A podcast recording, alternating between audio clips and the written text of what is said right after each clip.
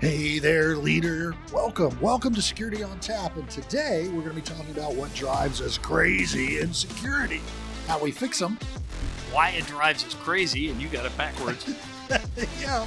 What, what are they? Why they drive us crazy. And how we're going to fix them. There it is. There it is. You're driving me crazy with this new setup. He, he, we got rid of the old uh, 500 pound laptop. My play, Fisher Price Play School for my first recording kit. Yeah, I think the lid was actually thicker than most laptops are holistically. like it was like this massive paperweight. You know, it looked like a manhole cover that you were carrying around with you. Well, we can uh, we can thank uh, and shout out before we get started to Mr. Kevin Ebert for his audiophile skills Yeah. and uh, recommending some of the the uh, equipment for those who care. I got a Zoom H6 multi-channel recorder, which Randy and I are using right now. Yes, and it's uh, it's very cool. And apart from me forgetting my microphone, which we'll have fixed for the next session, um, we'll we'll we'll be off to the races, and you'll be able to hear us better. Make no sense. Yep. Well, and also I did find out that it only records if you hit the record button. Yeah, we were halfway into that one. That we nice. were a good five minutes in, and we realized we weren't recording. Yeah. So, anyways, back to our subject. Yeah. What drives us crazy? People who click on everything. We just got done with an incident with a major healthcare holdings client who's been down for almost a month. A month because of ransomware. I mean, they're done, you know, from a financial perspective. They're done from so from so many vectors, all because somebody clicked on a resume. And here it's a resume. Here's what drives us crazy: a resume. that they weren't even expecting. Here it is. Well, I just thought I didn't want to miss out on anything. you know. So, so in, in that instance, you know, from a cyber security perspective, what drives us crazy there is that we have people that don't engage their cognitive brain in crucial moments, right? You go on autopilot. I, I mean, I know you're there with me. You you've driven to work without remembering the drive, right? Yeah. You've done many things. Autopilot. Yeah, and you get a lot done when you do that. Yeah. And autopilot is that shortcut that our brain uses to help us get things done, right? To, to be faster, more efficient. If if you've ever, and I think I've mentioned this before, but Malcolm Gladwell wrote a great book called Blink, all about that cerebral shortcut to cut your cognitive brain out of the out of the mix and let the lizard brain handle it because it's so much faster. yeah. And the lizard brain likes to click on stuff. That's all Oh. I got to say. God, yes. you know, I, I used to have uh, somebody, and, and this person will remain nameless, but used to go rooting around in their junk folder and spam folder and go, "What's this?" and open it up. What's this? and when the alarms are going, what are you doing? Uh, well, it could have been something. There was It's like reason it was there. that's like opening a drawer full of knives and thrusting your hand in it and shuffling it around trying to find something. Like I'm- it's just stupid. Why does this one burn when I touch it? I don't know. Try touching it again. Yeah. it, it, it drives us crazy. So here's the question, Randy, and you've hit on probably, and if you have the answer to this, we should turn off the recording and start a business. Yeah. How do you stop people from clicking? What do we do about it? Well, it's training. You know, you come back to security and awareness training. It's as lame as that sounds. That's the lame answer, but it works. But anybody who's done tra- security and awareness training knows that there is always a percentage. It could be two, it could be Yeah. 12, it could be 24, but somebody will always click it. As a matter of fact, I remember, and he's retired, so I don't mind calling it out. My old boss, Jeff, he once not only fell for the phishing test, but then he then emailed the phisher saying, "Did you get them? Did my pass? did my password check pass?" Right, and then he realized what he'd done after the third, you know, attempt, and said, "Oh God, Jim, you got to help me." Thank God it was a phishing test, right? But awareness only goes so far. I mean, uh, and I- tests are how you do it, though. Internally, if you can do your own phishes of your own people and get real world example, catch them before somebody else catches them. There's value in that. there is value in and and you can reduce it now i for a long time in that scenario have said it's not about nobody clicking it It's about how fast you get someone to report it. Yeah. And how fast you can recover from it. Because it's not like, here's the thing. Well, it's This two different place- things. Reporting allows Yeah, you to get true. in and block it first. Recovering Yeah. is different. But I think the time to first report should be a metric because that will block it for everybody else who might fall for it. Yeah. so that- I think that's one of the reasons awareness is so important. we call it the mean time to stupidity. The MTS. the MTS. That's outstanding. but we all do it. We've all done it. I had another gal in security works at another company who posted on LinkedIn recently where she she fell for a phish. You know, it was an internal phish. Uh, thank goodness, but she fell for it. Yeah. So I, I don't know there's much so I guess maybe the what to do it a part of this thing that drives us crazy is really the belt and suspenders. Right? The belt is awareness, the testing, it, it has to be like what do they call it? The painting of the Golden Gate Bridge. You start at one end, you never stop, right? You Yeah. just keep going around the horn. And then the suspenders are just continuing to put in controls that reduces your attack surface right? So make it harder for them to get that phishing in there, that spam in there, that that smishing text or whatever it is, and then putting in controls that when they do click on it, by God, it'll block it, or Yeah. it'll you know detect it, or it'll be like, hey, you've never gone, nobody's ever gone to this site before from Vesurient. Are you sure you want to go here? Well, and all of the all of the brilliant tools and products in the world spending lots of money on security do you no good if the people that work there are just going to walk right in with you. They're just going to click on it and let the bad guy walk right in on your credentials in the door. That's, I, I mean, it, it's right up there with, and I remember years ago at, a, at another company where we had a guy um, walk his way into our building. He put on a blue polo shirt, a blue matching hat, and he kept his hand to his uh, phone on his ear and pretended like he was talking to somebody about the HVAC. And he got someone to hold the door open for him. Walked into our office, he sold $350 and his cell phone in under 90 seconds, and he was gone. Oh wow! And we had a talk with the guy who opened up the door. He goes, oh, I thought he was the HVAC guy. And I, and I said, How many HVAC guys have you seen here? None. Right? But he but he fell for it. That critical thinking, he was in autopilot and he didn't put critical thinking. Even if he had just said, Hey, shouldn't you have a badge? Right? That would have been amazing. And and the same thing for the, the resume. Like, I'm not hiring anybody. Why would I look at this? right. Yeah, you got to think before you click it, and, and just use common sense. And unfortunately, lizard brain, when it's engaged, isn't very common sense like. Well, it, but I do think, as a cybersecurity practitioner, it is about the interwoven program that you put together. The awareness has to coincide with the testing. As a matter of fact, it should probably come from the same group. It should, because the metrics are going to come from that same group. Right. They can't come from two separate entities. Totally. agree. And then the controls, you know, the preventative controls and the detective controls, whatever you have, that group should actually participate in that testing. They should understand that everything has happened. Like, how would this email actually get through? Yeah. And let's simulate that. And then they should do the after action. How would we catch it if it actually happened?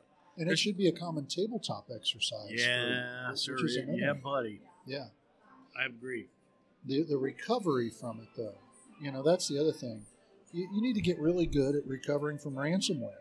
I, I, I was sharing about this most recent one with this client that was down for four weeks. A former company of mine could recover from ransomware in, a, in an hour because they got it every day. And they still can recover from it because you get it every day. Every day. well, that's how you fix stupid, right? You build the, you you put in airbags, you put in seatbelts, Right. belts, belts, you put in crumple zones. You know, no matter how much driver education you get, some people are just still going to slam into a bridge abutment, right? Yeah. Um, go ahead. Well, I, it's it's amazing too, though, how quick the dark web can weaponize things and find vulnerable open ports. Like we're talking matter of hours Or minutes. max, even minutes. Yeah. There was a, there was one incident I worked uh, a while back, and uh, it was I think under an hour for detection and under 12 hours for guessing the password, yeah, and they were in. yeah, Um, so we do now is the time in our we're, we're 10 minutes in now is the time in our in our program where we call out Jonathan's. This is security on tap. So Oh, yeah. we are It's a lovely place. back at our lovely place. Cheers. Cheers. Having our uh, a delightful beverage together and having this conversation. Yes. So, Randy, do you have anything you want to ask me? Yes, James. what is your What what what is your most irritating thing? Drives me crazy? Yeah. Hmm. his name is Kevin Wilson, and he won't get out of my head. No, I'm kidding. Is Huh. he does he want you to define what success looks like? yes, can't stand it. You know, what drives me crazy is that sometimes security practitioners will lose sight of the goal. And it actually does tie back to good old Kevin Wilson and what's the, you know, what what's what does success look like? We fall in love with a technology or a piece of capability and we lose sight of what we're actually trying to do here. Yeah. And I have, you know, in the past, I'm as guilty as any CISO anywhere of buying the multi hundred thousand dollar tool that you then turn to gone, my God, what have we done? Yeah. This thing doesn't do it. We're on year or month nine of implementation, and I have no value for it, Mm. right? Because in my mind, every dollar that I spend should be going to do something good for the company, preventative risk management, whatever you want to call it Yeah. and the longer it sits there nothing, the angrier I get. Right? So when you hear about these, oh, the deployment will take nine months, I, I mean, I just see red. Yeah, the time to value has to be there um, faster for the product, especially there's so much constriction out there in the vendor space, and and and as well on the operational side. On this side, we've got uh, overlapping tools, duplication of tools. Um, you need fewer tools, fewer vendors, and in order to do that, you need better tools, better vendors. And I will say, you know, what I can't stand is when you find out that the, you know, and this isn't happened today, but, you know, the network team has a tool just like the one you have.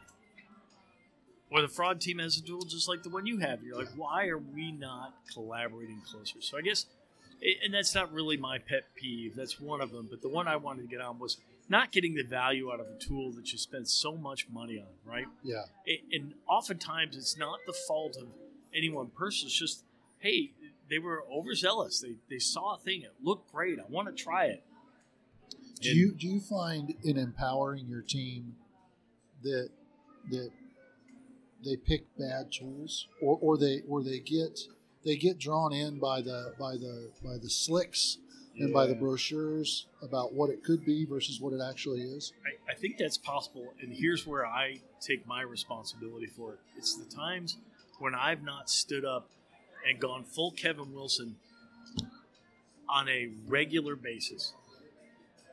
You never never go full Kevin Wilson Yeah, never- like Tropical Thunder. Tropic Thunder. never go You full never go. Rita. but you know, I, I I can I could say that the times where I didn't continuously and completely define what success looked like is when we got off on the shiny path. Mm. Right? We say and just what is does this help us solve our our malware problem? Does this help us solve our vulnerability management problem? If it doesn't, then stop spending time on it. A friend of mine once many years ago, and I, I still use the term today, calls it brutal prioritization Mm. right? And those shiny toys look great, but man, you can get lost. I remember years ago deploying Archer, RSA Oh, Archer, so heavy. incredibly heavy, incredibly effective, Right. and, and Yes. brilliant tool. I mean, it's just as feature rich as you can Yeah. get. But you need to hire two or three wizards Just to run it. just, just to get it up and running, Right. which, which in itself is something I was able to accept. But we spent so much time, you know, trying to preload information and get it all perfect. We weren't even using it. It was Yeah. almost a year before we used it, and I finally had to throw a hissy fit. And I look amazingly good when I throw hissy fits. Why is it like this? I don't like it. to, No. to finally get it where we wanted it to go. Well, and getting buy-in from the business, like as an example, we've made a enterprise decision. We manage our risks via Archer. The business has decided that where, where I currently work, and and everything that goes into Archer, and that is the agreement from the business, from everyone. It will be used, used to its fullest potential. And when you have that alignment, you can get the resources to support it because you got the business processes behind it. The problem is, is we go off and get half pregnant with a new shiny tool. It costs a lot, and we had no idea about the human capital we're going to have to put forward just Yeah. to get it to work, and then operationalize No, it and care Training the wizards, training Right. them. Right. All right, so I got a, I got another one Yeah. that I want to talk about, and it's it's deep in my heart. It is when you have an incident and you get your list of things after the incident, your lessons learned, your remediation items that you know were not immediate; they're just how to make us better over time. And after about sixty days, if it isn't a major incident, sixty days, if you're lucky, they drift. Hmm. and and I would almost call it resource quiet quitting. You can feel your infrastructure team, your network team, you know the other teams. They're not bad. They're, they're doing what they're paid to do. They're, they're going back and focusing on delivery. And so, my pet peeve is that you know people who are the heads of those groups don't stay more focused on this. This they're willing to accept that gap, right? Yeah. And, and I don't know. I'm, I'm going to start losing my my mind if I start thinking about I've spent an entire career doing that. Well, there's something to be said, again, bringing this back for all of our teams to keep from drifting, et cetera, about the security awareness and training. There is real value in that. I mean, think back to as we were growing up, the stop, drop, and roll. You know, um, uh, Smokey, uh, Smokey the Bear, only you can prevent forest Only fires, you. right? Uh, and they had various dogs and other other symbols over the years to teach kids what to do in a fire. Oh, I love McGruff. McGruff. Remember, he- there was all kinds of of ways, creative ways in which the word was was had gotten out to those that were under the influence or influential people to teach them the right things to do. Which is it? Under the influence or influential people? yeah, I think, it's both. They're under the influence. But your your influential time too is onboarding. When you're bringing someone new into the company, you create you tell them about the culture of security. You tell them about the culture that you're trying to create there on top of everything else. It's got to be there. All right, so um, probably got time for one or two more things that drive us crazy. You got one loaded? Um, I no Uh, then I've got one. no. Mine is the. Uh, I'm going to use a term that's probably not fair, so I'll apologize in advance. But I'll call it the arrogant non-security leader, influential leader, and I have come across this uh, far too many times in my career. At one point, I think uh, I have a story in my backstory somewhere that a uh, an application development leader said, "I've been developing these applications for for over a decade. I know where all the vulnerabilities are, not your tool, right?" And you just what? yeah. I, I, and I, I, guess maybe the best way to describe this is, is it it's intentional ignorance. Yeah. I, am I saying that right? It, it is a willful, Willful. willful. Uh, I know. I'm stuck. What's the word? I don't want to say disobedience because that makes security sound like it's it's. What they're doing is they're making an intentional and deliberate choice not to focus on a risk management priority. And and they just disagree. And what drives me crazy, that's like walking into your doctor's office and they go, you know that nail on the side of your head might get infected?" And you go, "My head feels fine." And you go, "I've known my head all my life. I'm going to go." And you walk out, and then of course you die of gangrene, and they, or they amputate your head. Either one is probably fine. It, it's it's a willful disharmony or willful dissonance, is what it is, uh, and we all have them. And typically, Not me. I'm perfect. Shut up. it takes the form of an application person, maybe who's been there a while, you know, a long time, thinks they they know better. You know, I had somebody t- say once, uh, and this was at a major credit card company. Uh, we're trying to implement a major system change for them, and they, the guy looked at me. He said, "Randy, I've been here 25 years. I've outlasted the previous two CISOs. I'll outlast this one. No, I'll pass." I'll outlast this one. So I don't want to do the right thing, and maybe that's what it is. I don't want to do the right thing. I want to do what's right for me. Yeah, You know, Yeah. In the past, I've likened this, um, and those of you who know me have heard me say this: that the security department and the and the IT department, the development team, are like the fire department and the water department. They both get water to different parts of the company. It's a great analogy. Entirely different reasons and entirely different levels of urgency. And it, it really does drive me crazy when you can't get somebody to see the whole picture. Yeah. That's really what breaks me. That drives me crazy. And I'll tell you what, I've, I've had leaders in the past like that, and it has taken me years to get them to come around. Sometimes I wasn't successful, other times I was. Well, you know, I look at security a lot like personal hygiene. It's the basic stuff, the basic Something you don't rudimentary- yeah, the basic rudimentary things that you do by rote are the basic hygiene things that you need to do. And if you patch on a regular basis, Mhm. if you're doing the basic hygiene things that you need to do in general, you're going to be healthy. But if you don't brush your teeth ever, like Yeah. you are eventually going to get Flossing other- on occasion wouldn't hurt you. You're eventually going to pick up other stuff. You know, I, mean, I learned that in the army. You know, we- we had to be deployable. Like, like there was one guy. I remember we were in a formation one time, and um, and uh, if you were uh, class four, you couldn't be deployable. And this guy was class four dental, and nobody's class four dental because you go and you get your teeth taken care of. First sergeant was like, you know, Smith, whatever his name was. He, he goes, "Why are you class four dental?" And you see a hand go up, but then there's something in his hand, and Oh, they said, no. they said, "What is that?" And then somebody yells, "His teeth," because he had dentures. So he had never been to the dentist because he had dentures. Oh my god! So he could never be deployable. No, he was deployable, just he had never gone because he didn't need to. So he just ignored.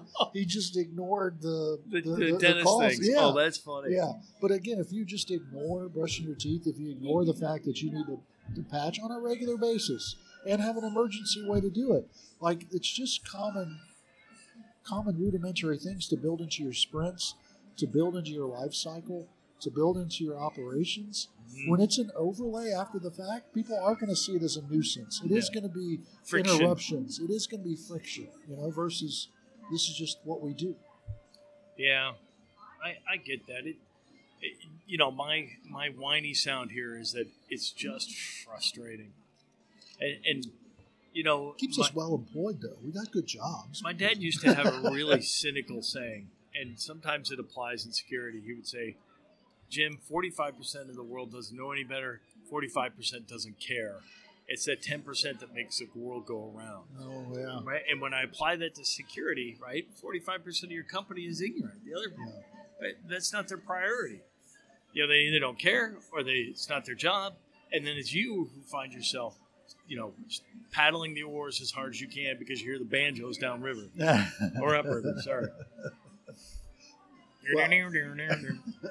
that, that's a deliverance uh, quote, and just so you know, that's that's a movie for those of you Yeah, that don't. I think know. it's 1870s. Yeah, we had yeah, candles behind our last movie cameras back then. Yeah. I, by the way, our references, we, we we're going to need explanations. so in our comments, we're going to start providing uh, explanations. Yeah. yeah, exactly. Well, Randy, I think we're we're at time here, bud. We are, y'all. We know that some of you are security professionals, and you are living what we live and know what we're talking about. Others maybe are just listening in for the sheer joy of it. To, Hi, mom. Yeah, to, to hear us talk. But as security risk governance professionals out there, um, don't lose heart. No, everybody's got crazy in their life. Yes, You're crazy, just is more specialer. And if you want to leave that crazy to go somewhere else, that's crazy.